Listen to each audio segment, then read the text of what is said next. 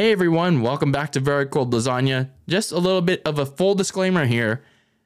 Everything that I say in this episode that you're going to be hearing very shortly will not be reflective of what is going to be happening very shortly in NFL free agency 2023. What does that mean? Well, whatever signings, whatever trades happen in the coming days will not be reflective, will not be said, um, won't have any impact um, here on this episode whatsoever. So, regardless of what happens, I will not be making any changes. Um, I will address them in the next episode of the podcast. So, the 16th we're going to be talking about will only be reflective of what happened in the 2022 season and what I think that each team will do in the coming days. So, keep it locked, keep it loaded, and keep that lasagna very cold because here we go with episode number 134 of Very Cold Lasagna. So stay tuned right now.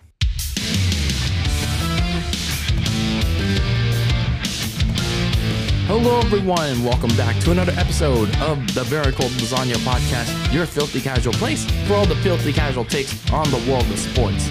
I am Dylan Lasagna, and welcome to episode number 134 of this icy yet spicy podcast. And today, we got another good show for you all because it's part three of our 2022 NFL season recap month. We got six more teams to go um, in our first first half of our season recap month. And these six teams are the teams that almost made it to the playoffs. But what how's that uh Ariana Grande song go? Almost, almost is never enough.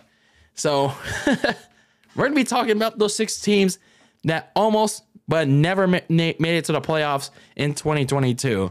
So we're gonna talk about those teams in just a bit. Like I said at the beginning of this episode, whether you're watching or listening to it, free agency is about to begin. The new uh the new year for the NFL is about to start. What does it mean by new year? Well, that means it's basically like the, the season ended with the Super Bowl, right? In 2022. That means um in coming up in just a couple of days, the the new year basically means oh, they're to reopen like uh, free agency. That means team uh, players that have their contract expire. It's basically they get to either re-sign with their current team or go to a new team. So free agency is about to start, and then we have the draft in a in a month, and then we're off and running with um, preseason in in another couple months. But for the time being, obviously, as I said in in the disclaimer of this episode, I will not be discussing anything that has happened in this ongoing like legal tampering period of free agency if it is happening right now. Nor will I be discussing any ongoing moves during uh, the actual free agency period, like signings, trades, big moves, and all that. So just letting you all know about that as we begin today's episode uh, and especially in regards with these six teams that we're going to be talking about. However, we do have some big news regarding the NFL draft uh, coming up next month at the end of April because last Friday we got a major move um, regarding the top 10 order of the draft. So that big move was made just more than a month away from the draft. So the Chicago Bears who have held the number one overall pick by virtue of playing Bears football, being the worst team in the NFL. But they have considered uh, trading that pick, and it is made official last Friday. They have made the move to trade down um, from number nine, uh, from from number one actually to number to number nine. And who was holding the number nine spot? The Carolina Panthers. The Carolina Panthers made a move to go and grab the Bears' number one overall pick. Uh, in exchange, what are the Panthers giving away um, to go and get that number one overall pick next month? Well, here are the details. They are giving the Chicago Bears their ninth overall pick um, and their 61st overall pick in this year's draft. And next year's draft, they're getting a the Bears are getting a first round pick and in 2025, a second round pick in that draft. But here's the kicker they are also getting wide receiver DJ Moore. Like, holy gefilte fish. That is a big haul. That is a pretty big haul. It, it's not, eh, of course, giving up three first round picks is one thing, but giving up uh, two first round picks plus your uh, their top receiver is pretty insane. It is pretty insane. Now, in fairness, they the Panthers could definitely um, go and get another receiver in the draft, and they most certainly have to now. But it could definitely be tough too to find a receiver like DJ Moore um, in the draft. And now, especially considering they don't have, um, I don't think they have. Do they have another second round pick in in this draft? I don't know. It'll be tough though. Uh, but the important thing is for Carolina is that they have that number one overall pick. Uh, and unless they're willing to trade a little bit down to get more picks, um, because apparently it is being reported that they do like multiple quarterbacks in this draft, but they're at least in the top five of this draft to go and get the quarterback they desperately and absolutely want to get in this in this upcoming draft at the end of April next month. So whether it's at number one or they wanted to go and trade down again, at least stay in the top five, the Panthers are on the clock to get a quarterback. And they absolutely have to get a quarterback, whether it's Will Levis, Anthony Richardson, Bryce Bryce Young, CJ Stroud. They gotta get a quarterback. As for the Bears, this was a good move by this was a good haul that they got from the uh, the Panthers, especially getting a receiver like DJ Moore. He, Justin Fields now has a top receiver, so this is really good stuff from Chicago. Really good stuff. So that was the big news coming out of last week. Um, moving on to some some general housekeeping stuff here on Very Cold Lasagna. Obviously, you know what to do. Make sure you you rate and review the podcast if you're listening to the audio side. Um, and then make sure you watch the show um, on YouTube if you like to watch it on there. Like the show, comment, and and the start, a discussion. And speaking of the YouTube channel, I recently uh, uploaded a vlog, a video blog of me going to an all elite wrestling pay per view show, an AEW pay per view show. And yeah, some people disagreed with my take on like how I enjoyed the show. And you know, that's fine. We all have our different opinions, but I stand by what I say that, you know, I was going in not really expecting much from AEW, but at the end, you know, I came out a little surprised by a few things. And overall, it was a decent show. So if you want to check out the full um the full vlog of me going to AEW Revolution uh, 2023. It'll be uh, on the Very Cold Lasagna YouTube channel, and it should be up there by, uh, by now.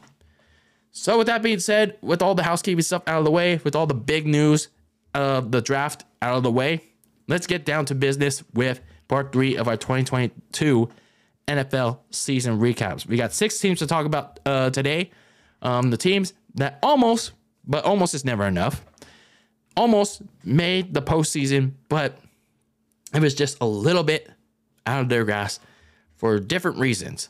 So, that being said, let's get started, shall we?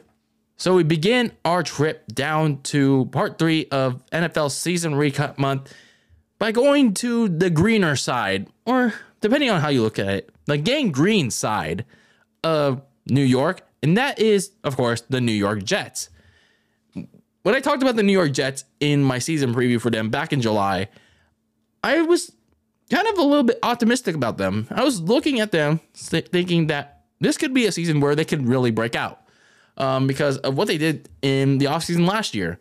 They improved in, in some key areas like the offensive line, and the defense got a lot better, um, especially with the fourth overall pick in the secondary when they drafted corner Ahmad Sauce Gardner. He was a really good defender in pass coverage and could really generate some turnovers in college.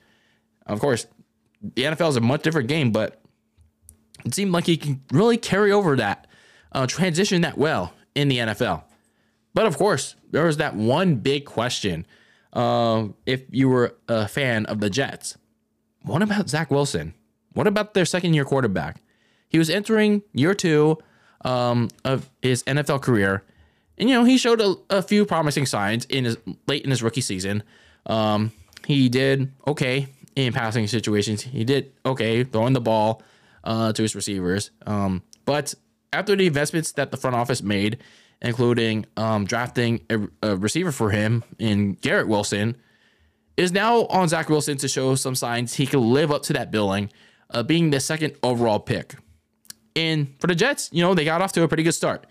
Um, they started uh, six and three in the first half of the season before their bye week, and that six and three stretch included wins, upset wins over the Packers and the Buffalo Bills. And that Bills uh, win was no fluke. Like they did really damn good in that game. Um, the defense uh, didn't let up uh, a lot of passing yards, uh, running uh, running plays, and the offense. Uh, rookie running back Breece Hall did really well in in most of that stretch, and Garrett Wilson was a good receiver. But, but Yes, and that's a big, you know what? Not that way though. The problem for the Jets though, a lot of that was in spite of the quarterback. Yes. Zach Wilson actually missed the first three games of the season because of a leg injury um, in the Jets' first preseason game. And then when Zach Wilson did come back to play, he looked very lost in nearly every snap. He couldn't read defenses. Like he couldn't read the coverages. He didn't know where to throw the ball to. He either and when he did, he either threw overthrew his receivers, um, or he turned the ball over. He was like averaging a turnover. He was averaging an interception each and every game. And when the offensive line broke down at times, he just ate the sack. It's like you can't have that um, if you're Zach Wilson or the or the Jets or Robert Saleh. So when rookie running back Breece Hall went down with an ACL tear in Week Seven against I think it was the Patriots, so did the rest of the offense. It pretty much put even more pressure on on Zach Wilson to perform, and he didn't really he didn't really do that. Um, so for as good as the defense was, um, when you have a strong defense like a, a pass rush with Quinn Williams leading the charge, um, and a secondary that has linebacker C.J. Mosley and Sauce Gardner living up to the potential, it's like they're the offense still can't do anything. Zach Wilson uh, was still performing pretty badly. Um, it, it ended up ruining what and was a breakout season for them. Uh, it could have been a breakout season for them, but of course, the quarterback situation was bad. It was just really bad for them. Wilson ended up getting benched after a pretty poor performance in New England in week 11, and he didn't take any accountability for it. He was just like, no, I don't think I I I don't think I didn't do enough uh, to help the team win, uh, not uh, not help the team not um, do better, and it's like that shows like he doesn't care about getting better. He doesn't it shows that he doesn't care about you know taking accountability for his actions. So, of course, they go back to Mike White, um, and sure he won against the Bears, but then what happened after that? He couldn't thread the needle like he did last season. So White and Wilson trade the starting jobs in the Jets' last few games of the season. Um, but then Joe Flacco would come in uh, in the season finale before when the Jets were already eliminated from the from postseason concession. So it's like, oh man, the, this Jets QB situation is like, ugh, it's like slime. It's like Nickelodeon slime. It's like, what do you what do you do from here? So they finished seven and ten. Not only do they lose finish with the losing record, but they were dead last in the division again. Like, man, that's really disappointing um, for Robert Saleh and the Jets. And it just raises even more questions if you're the Jets and what do you do with Zach Wilson? Um, do you look for another quarterback um, this offseason? Like, do you stick with Zach Wilson?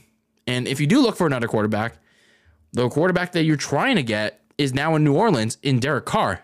So where do you go from there? Where do you what what's your next option at QB? So for Robert Saleh, it's like, what do you do?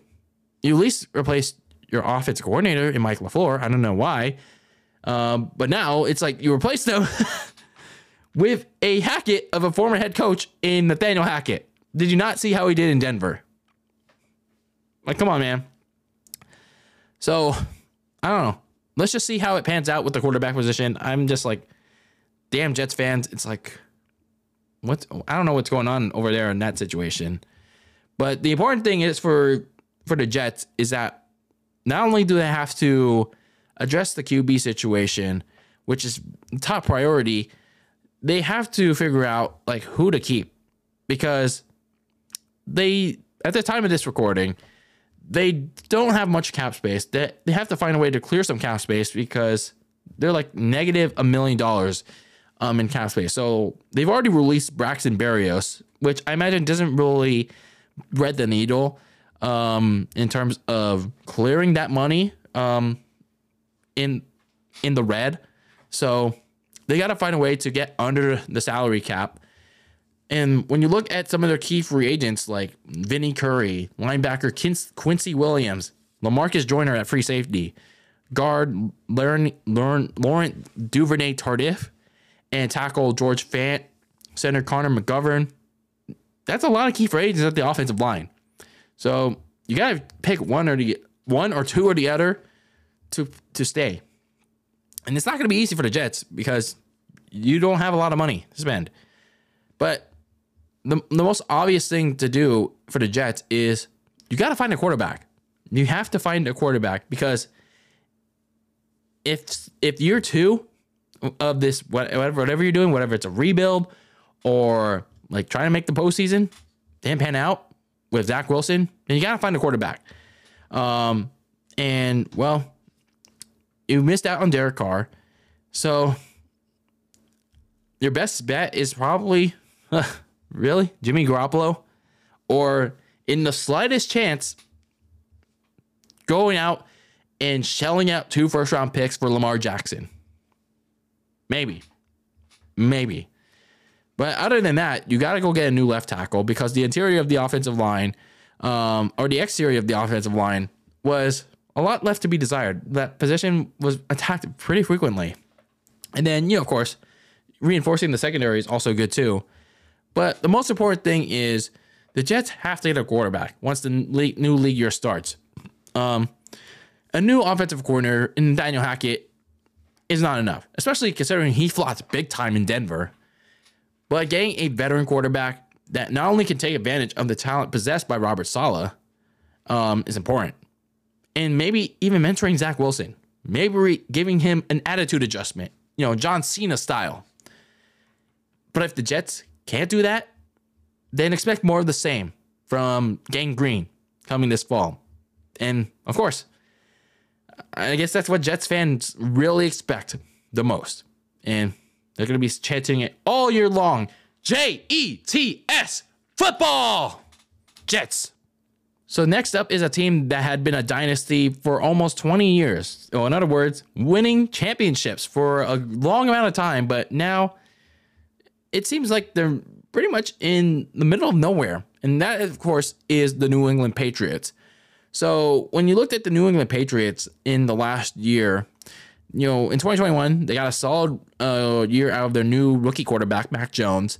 But man, the way they made it into the playoffs, they had one of the most unceremonious exits um, last year, getting their asses whooped by the Buffalo Bills, like getting, literally getting boat raced.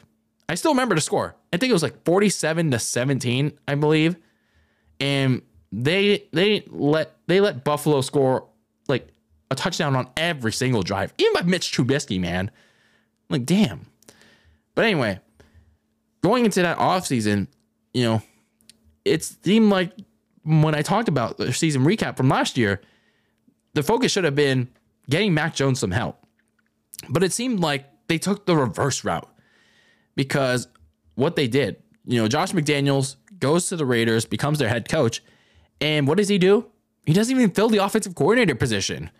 He instead he instead has QB coach Joe Judge and defensive coordinator Matt Patricia share the duties of offensive coordinator. Yes, two two coaches that have never been an offensive coordinator. And especially Matt Patricia. He has never been an offensive coach. Like how? How do you even do that? Like how does Bill Belichick not understand that? Like how?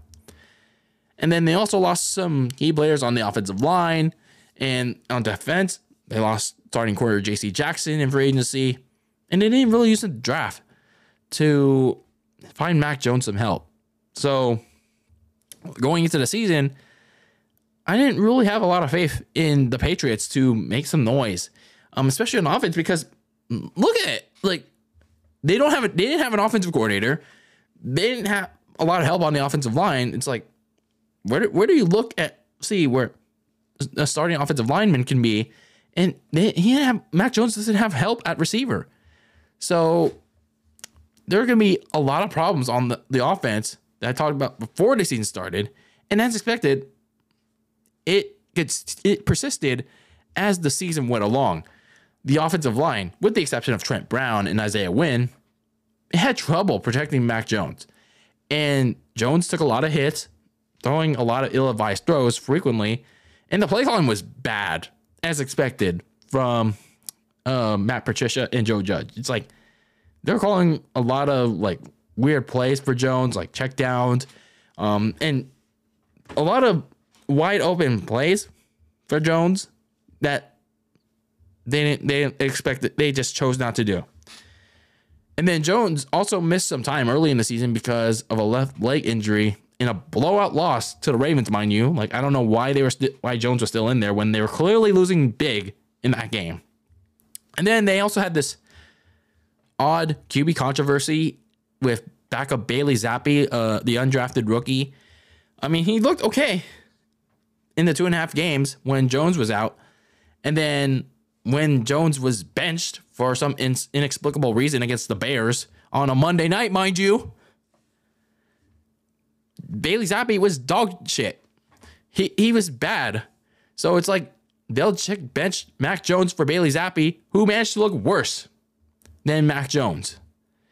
So it's like, what are they even doing? Well, like, why even bench Mac Jones when he just came back from injury, played like total crap, and then Bailey Zappe comes in, the fan favorite people were chanting for, and then he ends up playing like shit against the Bears, who weren't even that good. So it exposed a further problem that the offense, besides, like, of course, Mac Jones wasn't doing great, but the whole offense was doing bad. It's like what what is Belichick doing, man? What was he doing at that point in the season? So either way, the Patriots were six and four midway into the season, primarily thanks to their defense, um, and a luck win with over the Jets. Um, but thanks to the offense, it's like they were two and five the rest of the way of the season, um, and completely missed out on the playoffs again. So they could have snagged the last playoff spot, but yeah, they all remember, we all remember what Jakobi Meyers did against the Raiders in week 15. We all remember that. so certainly it wasn't a great year for uh, New England, um, but certainly dealing with the after effects of, you know, Tom Brady leaving for the last three years. Uh, I mean, you know, you cer- they certainly had their run. They certainly had their dynasty. Um, you know, you can't go wrong with uh, was it six Super Bowl titles in in New England with Brady and Belichick if you're a Patriots fan, but here you are dealing with the after effects now. You go eight and nine, um, you get eliminated from playoff contention, um, but with especially how things went on the offensive side of the ball, there are certainly more questions than answers with how Belichick handled this season, and now he's going to handle this offseason. It's like, I mean, he at least got a proper offensive coordinator in yes, Bill O'Brien, but I mean, yeah, he's Bill, but at least he finally got a proper offensive coordinator. But what about Mac Jones? Um, I mean, you you did him you did him wrong. You did him dirty by not giving him a, a coordinator. Um, and you, you still don't have help for him um, in 2022. Will you get him help this year? Will Bill Belichick, the general manager, get him help in 2023? That remains to be seen. So when you look at the, the Patriots offensive uh, offseason uh, game plan for 2023 in the coming days, they at least have some money to spend. You know, 36 million. Will they take advantage of it? We'll see. Um, and when you look at their free agents, you know, I mean, nothing, nothing too notable other than receiver Jakobi Meyers. I mean, I think that's one key free agent that the Patriots are looking to re-sign because, well, he was the go-to target for Mac Jones uh, in 2022 because, well, there were no receivers. There were no receivers other than Jakobi Meyers for um, Mac Jones. Um, other than that, you have Devin McCourty at free safety, strong safety Jabril Peppers, um, tackle Marcus Cannon and Isaiah Wynn. So some decisions to be made. Um, but what they do need to do, other than um, resign maybe uh, Jakobi Meyers, um, you have to get some offensive line help, specifically the tackle spots, because, like I said, Mac Jones was not only hit and sacked a lot last year, but remember he missed three games um, because of that offensive line. The offensive line could use a lot more reliable options at right tackle and perhaps some uh, competition at the guard spot. So if you want Mac Jones to stay upright because he's not really that mobile, I mean, at least not right now, get him some protection, get him some help, please. And then this is very important get him some passing options, get him some receivers. Like, not just one by re signing Jakobi Meyers, but get him two. He needs more than just Jakobi Meyers on on offense. And I thought Kendrick Bourne was going to be uh, helping him out, but it's like he didn't do anything this year. He didn't do anything at all. Like I'm I'm kind of surprised that for as much money as the Patriots threw out to him, it's like he didn't do anything. He didn't do anything in these last couple of years. So they won't be able to find a number one in free agency because it's it's very sparse options at the receivers position. But maybe they use that 14th overall pick to get the best available wide receiver prospect that fits Bill O'Brien's uh, scheme, and maybe find some help in the later rounds of the draft. Either way, you have to find Mac Jones some weapons on on offense. You can't just go willy nilly with the, with running backs or like lower tier receiving options. You have to find top receiving options for Mac Jones if you really want to succeed. Um, but overall, you know, Patriots fans, you know, at least, you know, you got six Super Bowl championships. You know, you reveled in the dynasty days of Tom Brady and Bill Belichick. But now it's like you have you're you're experiencing the downside of it. Um, you're experiencing that other coin uh, of Belichick now.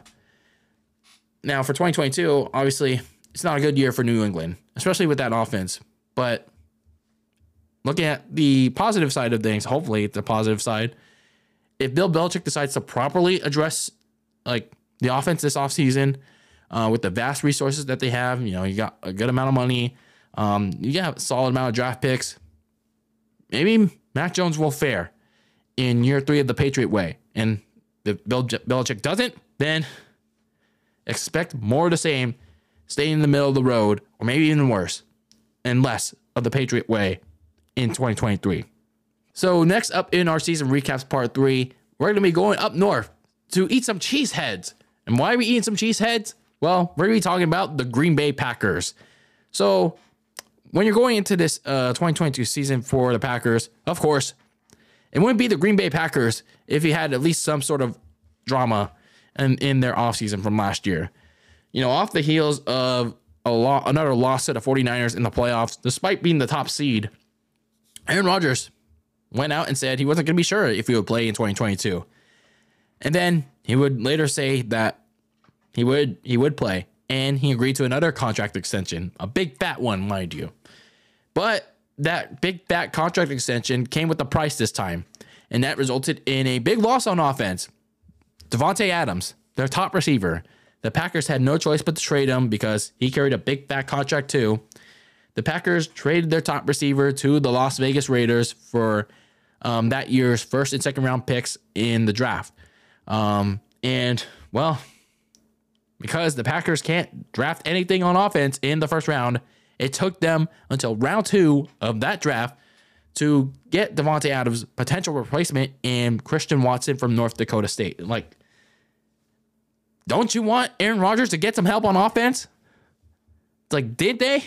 But no. Instead go and use their two first round picks in that draft to go draft uh, two defensive players. Like, defense is good and all, but in the modern National Football League, offense is the name of the game, especially when you have a quarterback like Aaron Rodgers. So, despite some potential setbacks uh, team wide, because they did lose a good amount of players in free agency because their money situation, I still expected them to win the NFC North because at the time, the division preseason was still kind of man. You didn't really know what to expect out of the Detroit Lions. The Bears obviously were going to be bad because aside from Justin Fields, you didn't know really know what to expect of them, and they had a new head coach.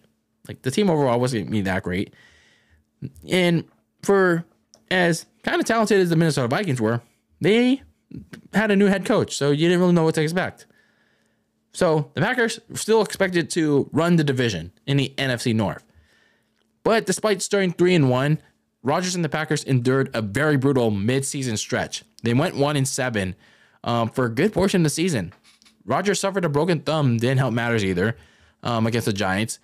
The fact remained, he had serious trouble and open distrust w- among his whole receiver room. Like he was very vocal about like his receivers like doing pretty badly when it's clear that he had serious trust issues, like like scanning the field, um, throwing it to a Christian Watson or a Romeo Doubs. Like it's like he didn't want to throw to anyone. Like make make him make either one of those or whoever his his go to guy. So it's like damn. And the running game wasn't all that great either. Um, Aaron Jones and AJ Dillon, sure they were consistent on offense, but it's like it took a step back in 2022. And so did the defense. It's like the secondary was frequently getting roasted, both in the middle and downfield. They couldn't cover.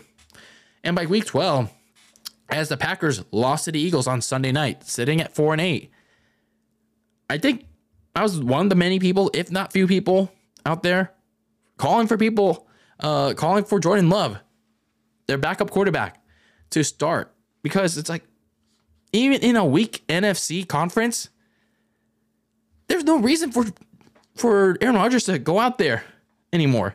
Like the Packers need to start focusing towards the future.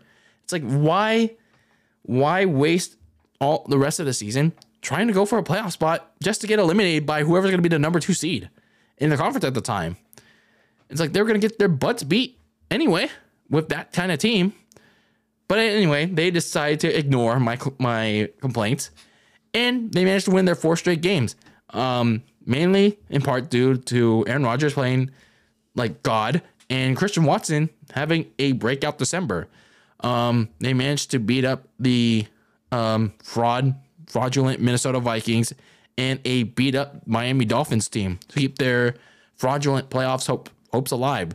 Um, and when it came time to uh, week 18 in a win or go home situation because the Seahawks beat the Lions, which eliminated the Lions uh, from playoff contention. Uh, not sorry, the Seahawks actually beat the Rams, and by virtue of tiebreakers, they eliminated the Lions uh, from playoff contention. When it came time for the Packers to face the Lions at home in the final regular season game of the whole season, they didn't show up their whole their regular season problems came back to haunt them. Like Aaron Rodgers airmailing his receivers, not trusting him again. The pass rush, he couldn't recognize them. And as a result, the Packers' playoff hopes, whatever was left of them, were extinguished. Instead, an A9 record was handed to them. Talk about ouch in every way imaginable. Like the door was wide open for them to make a playoff push, and now it's just like, nope. Nope. It's just like they let themselves uh, extinguish it themselves. The Packers screwed the Packers. And once again, now they're entering another offseason of whether or not Aaron Rodgers will play for them. Uh, the Packers will trade them, uh, trade Aaron Rodgers, or he's just simply going to retire. And Aaron Rodgers is again taking his sweet time.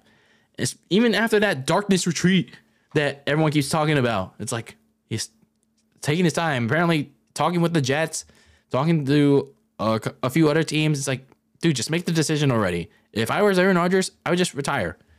I know he wants to play for this long, but it's like, dude, like, just retire. If I'm honest with you. So anyway, um, assuming that Aaron Rodgers is going to go to another team or go or retire, um, the Packers have a lot of decisions to make. Um, whether or not Aaron Rodgers is going to play for the Packers because they do have a little bit of money to spend, but not that much. Around five million dollars to spend around the time of this uh, of this episode. But fortunately for them, they don't have a lot of uh, big decisions to make other than Rodgers. Um, all they have is Adrian Amos, Mason Crosby, their kicker, and their kick returner, Keisean Nixon, um, to to resign if they want to. So fortunately for them, not too many uh, key unrestricted free agents this offseason. But they do have a lot of needs to address, like adding a number two option opposite Christian Watson. I think um, with it, whether it's Aaron Rodgers or Jordan Love, Christian Watson can be a top receiver in the NFL if he continues to play the way he did in December. Um, the thing is, it's gonna be it's gonna take more than Watson to do well in the Packers offense. He's gonna need a number two. I think the Packers should really focus on getting an, uh, another option for him in, in the draft. Please do that in the first round this time. Please do it. And then retool the secondary by either resigning Adrian Amos or finding a new safety because your secondary was awful. They couldn't cover um, in for much for much of the season. So find a safety that can go downfield, um, can can can cover toe to toe, in the middle of the field. And they, they should find a solid tight end option because, uh, well, Robert Tonyan wasn't wasn't a very reliable op- uh, option. He didn't really play much all of last season, so maybe in the later rounds of the draft they can definitely find one. So for the Packers, they can always compete, especially if Aaron Rodgers decides to stick around, maybe take a pay cut if he want ever wanted to, and if he's on finally finds it in his heart to take one. But as proven in the season finale against the Lions, it seems like the NFC North is really starting to catch up um, to Green Bay. Um, the Lions look like they're really on the rise. Um, and if the Vikings fix their problems on defense, theirs maybe their stock may be rising too, and that can be very troublesome um, for a Packers team trying to get back into playoff contention. But the first thing they have to settle on is whether or not Aaron Rodgers is going to play for them or at all in 2023. If he does, I mean, good for them. That means another year for Aaron Rodgers to uh, hopefully make maybe make another a playoff run or maybe even better a Super Bowl run. I don't know. But if he doesn't, it's to be another long year uh, and beyond for the Green Bay Packers. And even worse, they don't even know what they have in Jordan Love. So, Packers fans, cheese heads, you're in for a very weird offseason. We're just about halfway through part three of our 2022 NFL season recaps. We talked about the Patriots, the Packers, and the New York Jets. So I'd like to know your thoughts on if whether you're a fan of these teams or not. I'd like to know your thoughts about how these teams did in 2022 and how could they improve for 2023 or just give me your general thoughts on them. So moving on, we're going to go down to the nation's capital and maybe not pay our respects and take command of Washington and talk about the Washington Commanders. Is that really a respectable name? Is this really a name worth commanding in Washington? Because for Washington, they certainly commanded something heading into 2022. Just for the wrong reasons. Daniel Snyder, the owner, still faced a lot of scrutiny and intensity to sell the team amid various issues. Too much to discuss in detail here. And the commanders were stupid enough to trade for a new commander in Carson Wentz, the quarterback from Indianapolis, fresh off losing to the all elite Jacksonville Jaguars in week 18. Who, mind you, remember, in that 2021 season finale, the Clowns Guars were on their fan base, were dressed up as clowns at the time. So, big oof. And it was even more stupid because they had a decent, but not long term, option in Taylor Heinicke already, who the offense trusted already. And not only that, they ended up drafting North Carolina quarterback Sam Howell in the later rounds of the draft. It's like, so why why waste your second and third round picks, a lot of them, mind you, on Carson Wentz? Only taking command is Washington. So the newly named Washington Commanders were going into 2022 with a new starting quarterback, thinking they could take command on the NFC East um, with that new kind of offense after a disappointing 2021. And of course, what they failed to realize, what actually would end up happening.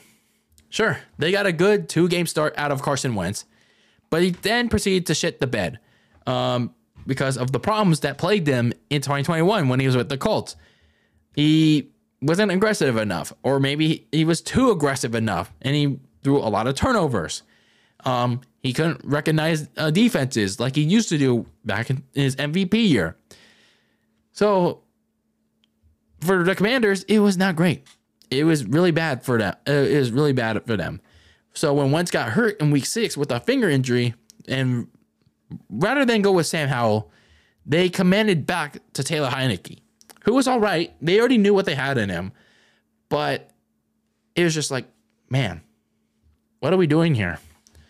So at least with Heinicke, though, they wound up winning six of their seven uh, next six to seven games mid-season because of the defensive line and receivers Terry McLaurin, Jahan Dotson. You know they played pretty good, and you know Taylor Heinicke, you know managed to limit um, any bad plays. So at least that was something. But when you get to mid-December, though, um, that's when their luck ran out. Um, December really killed Washington. They squandered a lot of winnable games especially both games against the New York Giants.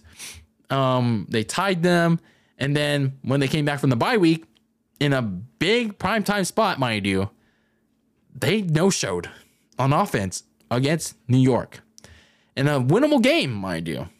And then they just didn't show up. And then, of course, the next week on Christmas Eve, they get rocked by the 49ers, a game in which Ron Rivera suddenly just had enough with Heinicke. And instead of going with Sam Howell again, he went back to Carson Wentz to save what hopes of commanding a wild card spot. And Carson Wentz didn't thread the needle per usual. And then the next week, guess what happened? The skid marks, yes, the Cleveland Browns, aka the skid marks, commanded that Carson Wentz throw three interceptions, three turnovers, so that Washington gets eliminated from playoff contention. And that's exactly what happened. Carson Wentz had a pretty terrible performance against the Cleveland skid marks that Washington was eliminated from playoff contention. And of course, Ron Rivera realized or failed to realize that his team could be eliminated that week. So, what does he do? He now starts Sam Howell like a wolf. Oh! For the season finale.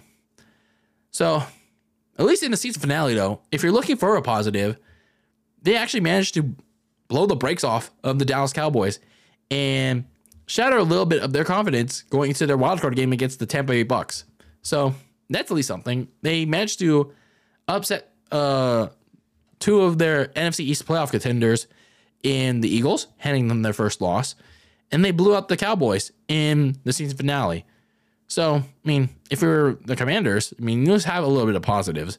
And you know, you also got some pretty good production out of the likes of rookies Brian Robinson Jr., um, who was unfortunately had an unfortunate incident uh, preseason, and Jahan Dotson, the rookie receiver, and of course veterans like Terry McLaurin uh, on offense, and pass rushers jo- Jonathan Allen and Da'Ron Payne also had pretty good seasons um, and made the Pro Bowl. But overall, though, the team went eight and one, but it's not a good spot for them. They're in a pretty tight predicament um, to grab a solid starting quarterback in either the free agency or the draft.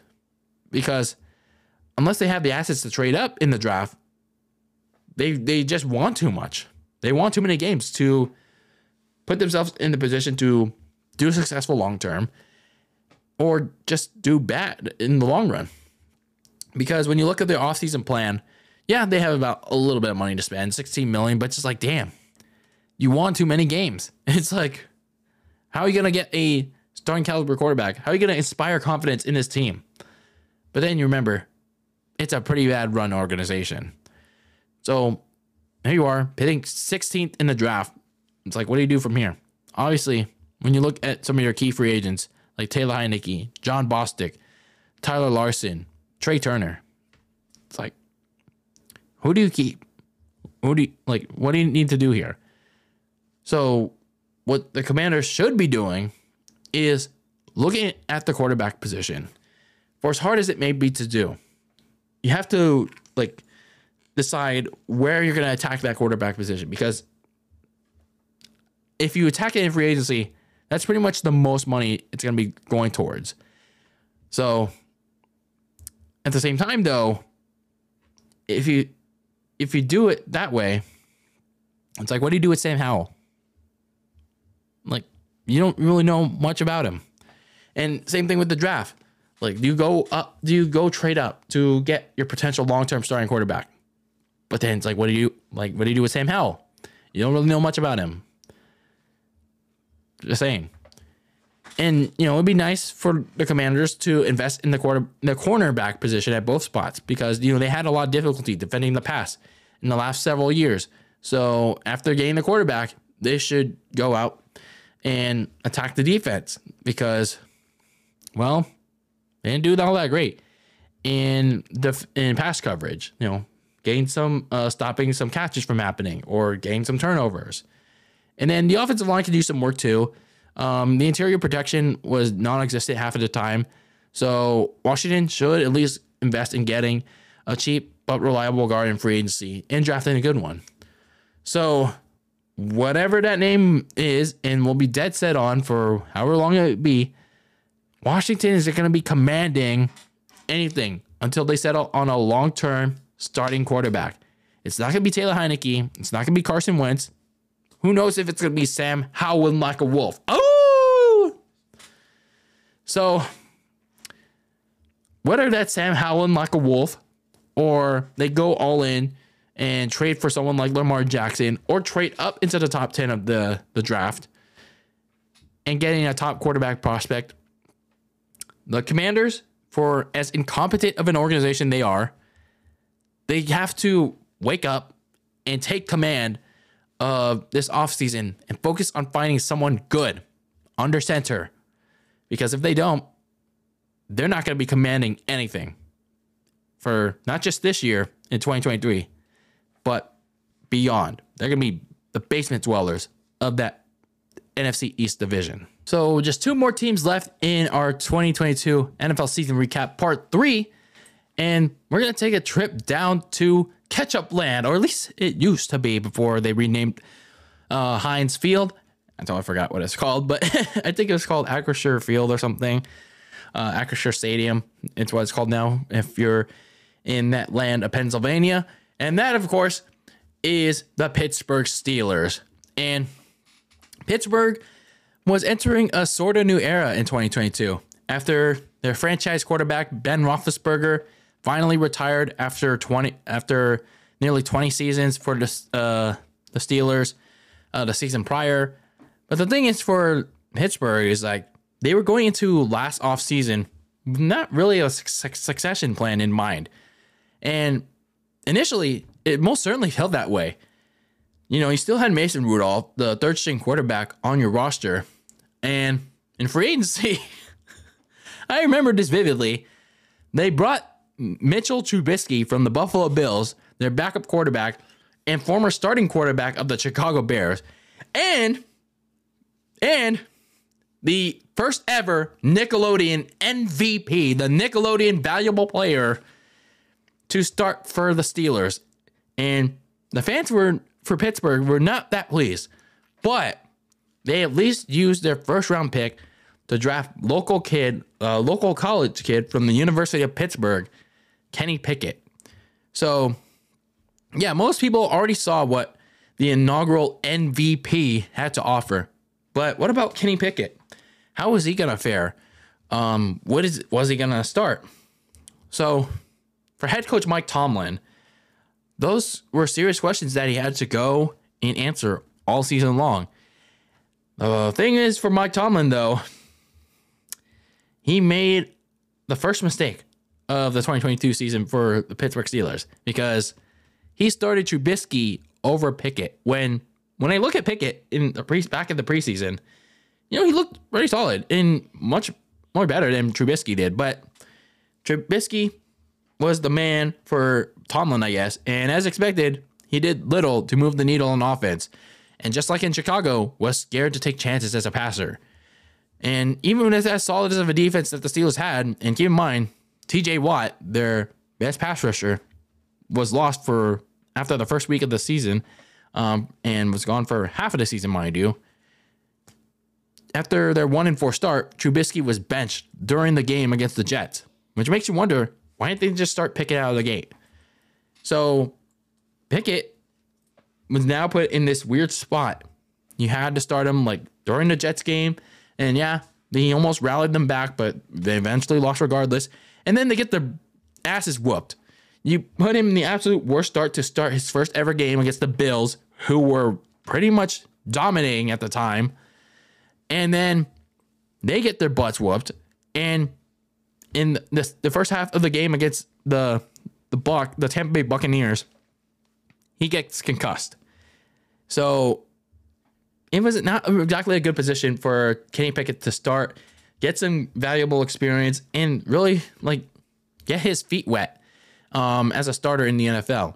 He he didn't really show off what he had to offer, and it didn't get any better for Pittsburgh. They entered the midway point at, at three and seven, but hey, at least for them, you know they managed to turn it around by winning their final six of seven games.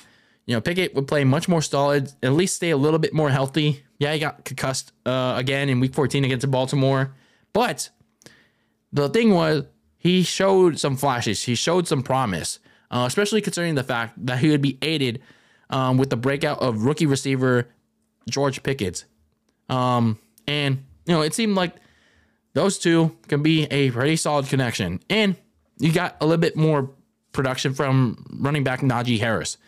Uh, the defense also created a good amount of turnovers, did a better job of getting to the quarterback, um, thanks to the likes of Cameron Heyward, Larry Ogunjobi, Darren Devin Bush, Minkah Fitzpatrick at safety, and of course, getting back TJ Watt also matters.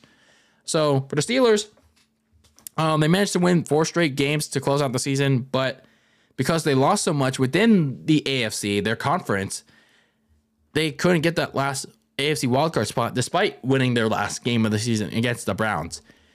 They just couldn't get help from the, the Jets beating the Dolphins um, because the Dolphins ended up winning that last game against the Jets. So that eliminated the Steelers from playoff contention. But despite that, Mike Tomlin kept his winning streak alive, uh, winning season streak alive, uh, avoiding a losing record uh, for the first time as a head coach of the Steelers. Finished nine and eight, but you have to wonder, it's like, is that really what he wants to be? Um, it, of course, Mike Tomlin has won a Super Bowl as a head coach um, back in 2000, 2008, but it's like, don't you want to win another at some point? Don't you want to have another? Don't you want to build something better um, at some point? It's like, and you also have to wonder with this season in in this matter, it's like, don't you want like where would you be had Mike Tomlin started Pickett from the start? It's like those are things that you really have to consider if you are a Steelers fan. But I mean, of course, you can't revisit the past. But what you can do is build towards the future uh, for the Pittsburgh Steelers. So for the Steelers at the time I'm making this episode, um, they, their offseason plans should be centered around building around Kenny Pickett. You know what you have in him after starting after you started most of the season. The thing is, obviously, you have to clear some cap space um, because they're like not that in the red, but you still want to stay in the green in terms of money. when at the time of this uh, recording, it's around negative 320,000. Again, not too much in the red, but you want to stay out of it so you can go and spend. So looking at some of the unrestricted free agents, you have corners Cameron Sutton and Levi Wallace. Um, I imagine you want to retain one or the other unless they weren't that productive for you, and you're gonna invest elsewhere in that in that spot. Uh, linebackers Devin Bush and Robin Spillane. Uh, safety Terrell Edmunds. So a, a lot of your defensive production from last year is going to be hitting the open market. So when you look at some of their needs to address, obviously, yeah, defense is important, but the top priority should be upgrading the offense around Kenny Pickett.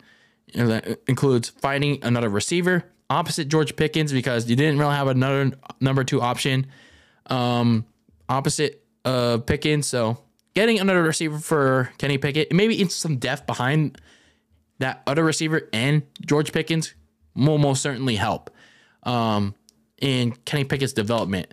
And getting another left, getting a starting left tackle to upgrade that protection because even when in the season prior with Ben Roethlisberger, that offensive line wasn't that great. Um, and you know, at, investing in the defensive line a little bit more, adding an ed- edge rusher opposite T.J. Watt, adding some interior defensive tackles. So getting getting to the passer is very important for for that defense. And at the secondary, at the in the secondary, just either resign Cameron Sutton or upgrade at both st- starting corner spots because it wasn't that terrible, but they were not doing that great in terms of passing coverage. So overall, uh, for the Steelers, you know, they did pretty solid, but again, you have to wonder what would have been had Mike Tomlin started Pickett right out of the gate. I mean, it could have been worse. It could have been better, but going into 2023 with free agency fast approaching, yes, they have to retool their their defense a bit. But now that they know so much about Kenny Pickett, um, and they're going to stick with him, the Steelers must absolutely give him more than just Najee Harris and George Pickens to run that offense for next season if they want to be more than just a 9 and 8 team flirting around and keeping Mike Tomlin's winning record alive. So, the final team that we're going to be talking about here in our season recaps part 3 2022 is the team that resides in the Motor City and recently just got a WWE pay per view for the first time in a long time in their stadium. And that is, of course, the Detroit Lions. Yes, that is right, ladies and gentlemen.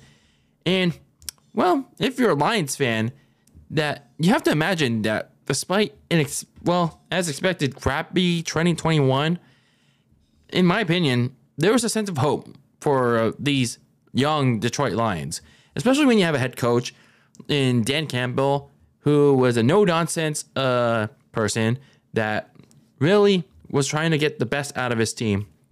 He looked like the right person to lead that Detroit Lions and lead a team that had a few pieces um, that could assist in that rebuild that they're trying to put together. And when you look at what they did um, in the offseason, trying to build around around that team, you know, it was a, it was pretty decent what they did. Um, and they used that what was it, their second overall pick to get um, a defensive foundation in Aidan Hutchinson um, it could have done more, but I mean, hey, this things take time, I guess. So it was expected that the Lions wouldn't win too many games, um, um, and well, not lose. Well, they would lose a lot, but eh, it is what it is. But it's more important for them in 2022 to win to win more games that they did in 2021 and see who is valuable in the long term outlook of their rebuild. They certainly got the memo on the first part. Um, you know, they won uh, they won some games, they lost some games, but they early in the season, you know, they had some games that they easily could have won, but they ended up losing those games. And that was because of well, for as good as their def- their offense surprisingly was, their defense was one of the worst, if not the worst, in the league. Um, because well, that defense gave up a lot of big plays, a lot of yards, um, a lot of easily defendable plays, and just too many points left on the board um, for that Lions defense, especially in the secondary. And well, that's not to say that, in fairness, that the offense had its problems too. Um, the running game couldn't get going that much. Um, Jared Goff, you know, had had some issues with um, detecting some receivers at times. Um, besides Amon-Ra St. Brown, but the defense was the primary issue. They just could not stop uh, opposing quarterbacks, especially in the passing game. Uh, and that's why, for a good portion, they started one and six. And you, they easily could have said that, like most people, I, I, I was kind of one of those people that's thought that the Lions should have just punted the season. They could have just laid down, sleep, you know, like the song, The Lions Sleep Tonight. It could have been like those same old lines. Now, some people were calling for Dan Campbell's job. Like, I don't know why. I I still thought that was a little bit too rash. But Dan Campbell was like, no, we're not going to take this. We have to rally t- together, rally the troops, and get back on our feet. And that's exactly what the Lions did. They rallied together, and you could sense that during that second half of the season, these Lions were they pretty much turned a 180. They really they really put together a team effort to win a good amount of their games and improve on on one another. The running game got much better. They put on a balancing act of D'Andre Swift uh, with the touchdown vulture that is Jamaal Williams. Um, Williams played pretty solid um, to take some of the load off of D'Andre Swift, and in turn also helped out Jared Goff, who yeah he didn't have to throw too much, but when Jared Goff did have to throw, you know he looked a little bit more poised. He also got aggressive at times when called upon, and you know he didn't make too many mistakes. Um, and he also got help in the receiving game too late in the season um, when their their first round pick Jameson Williams from Alabama um, made his season debut. He fully recovered from his torn ACL in December, and yeah, it took some time to ease in, adjust to the NFL, but yeah, he got a couple of games in, and he he seems like he could be a solid to good receiver for them. Yeah, it's gonna take some time for him to adjust, especially when he gets a full season, a full off season in, and a full season in in 2023 in this fall. But in the in the games that he played in December, he looks pretty um, decent from the stretch that he had.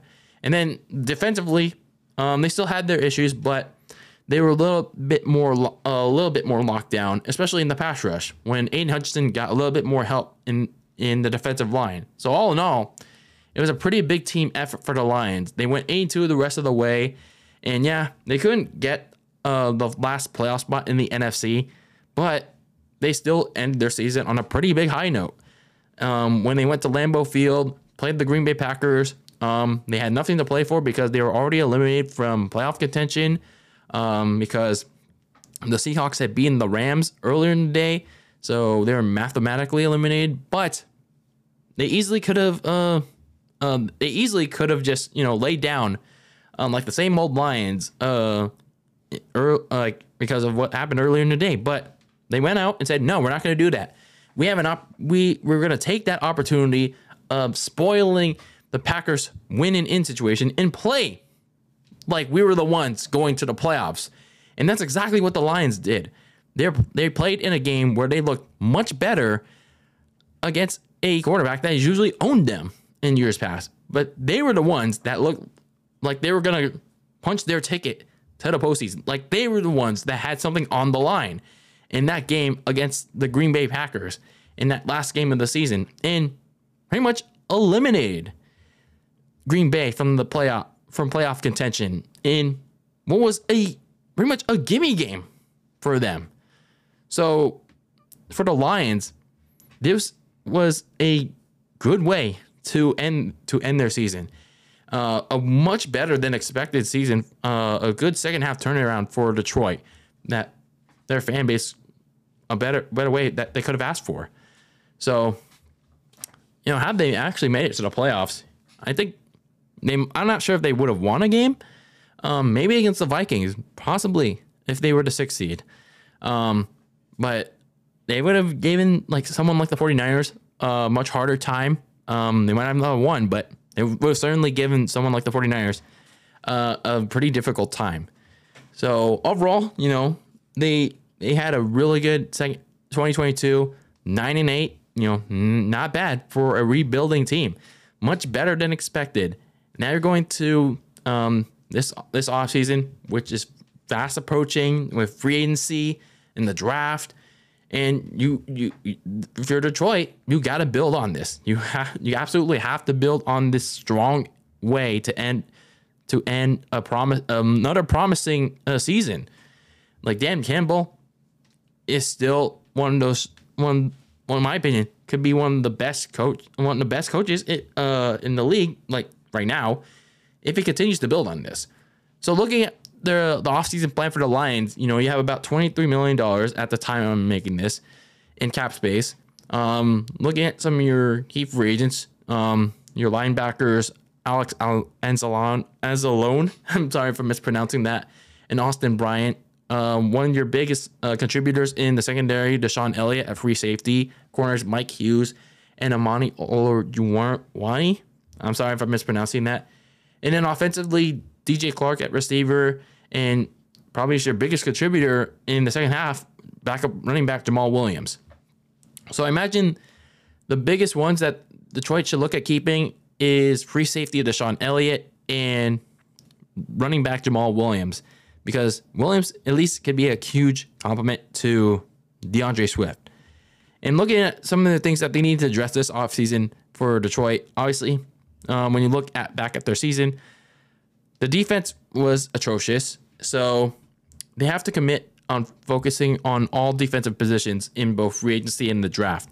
Um, the first thing that they have to attack is uh, the secondary because again, it was one of the worst in the league at every position. At linebacker, they need something that can rush the passer and cover the middle of the field. Um, they need cornerbacks that can keep up with opposing receivers and create some big stops downfield, whether it's pass coverage, pass deflections, interceptions, um, maybe even another safety or two, especially they not able to re-sign uh, DeShon Elliott.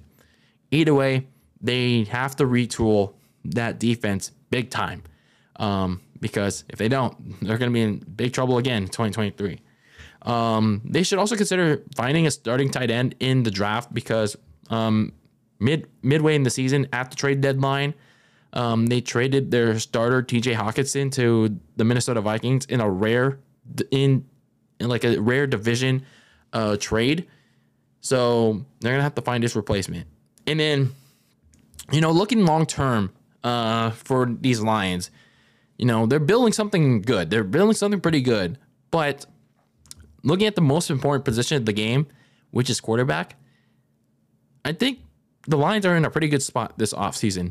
Um, like not in terms like not in terms of Jared Goff, um, because how much uh, can you sustain with that with him long term? Sure, you've seen flashes of him here and there uh, from seasons past, whether it was at the Rams or uh, uh, or it like this this season, the second half. But you've seen how he did in 2019, and you've seen how he did in his first season with Detroit. His ceiling can be capped if this if he doesn't do well. So if Detroit, do you really like can you really believe that Jared Goff can sustain this kind of success long term? That being said, they're in a pretty good position to get a young quarterback if it wanted to with the sixth overall pick. Maybe they can go trade a uh, like a couple once at least one or two three spots up in the draft. Just keep in mind though, like three teams are going to be trade are going to be picking a quarterback though, um, because you have you have the Panthers now at number one after they traded a boatload of uh, picks and DJ Moore to the Bears.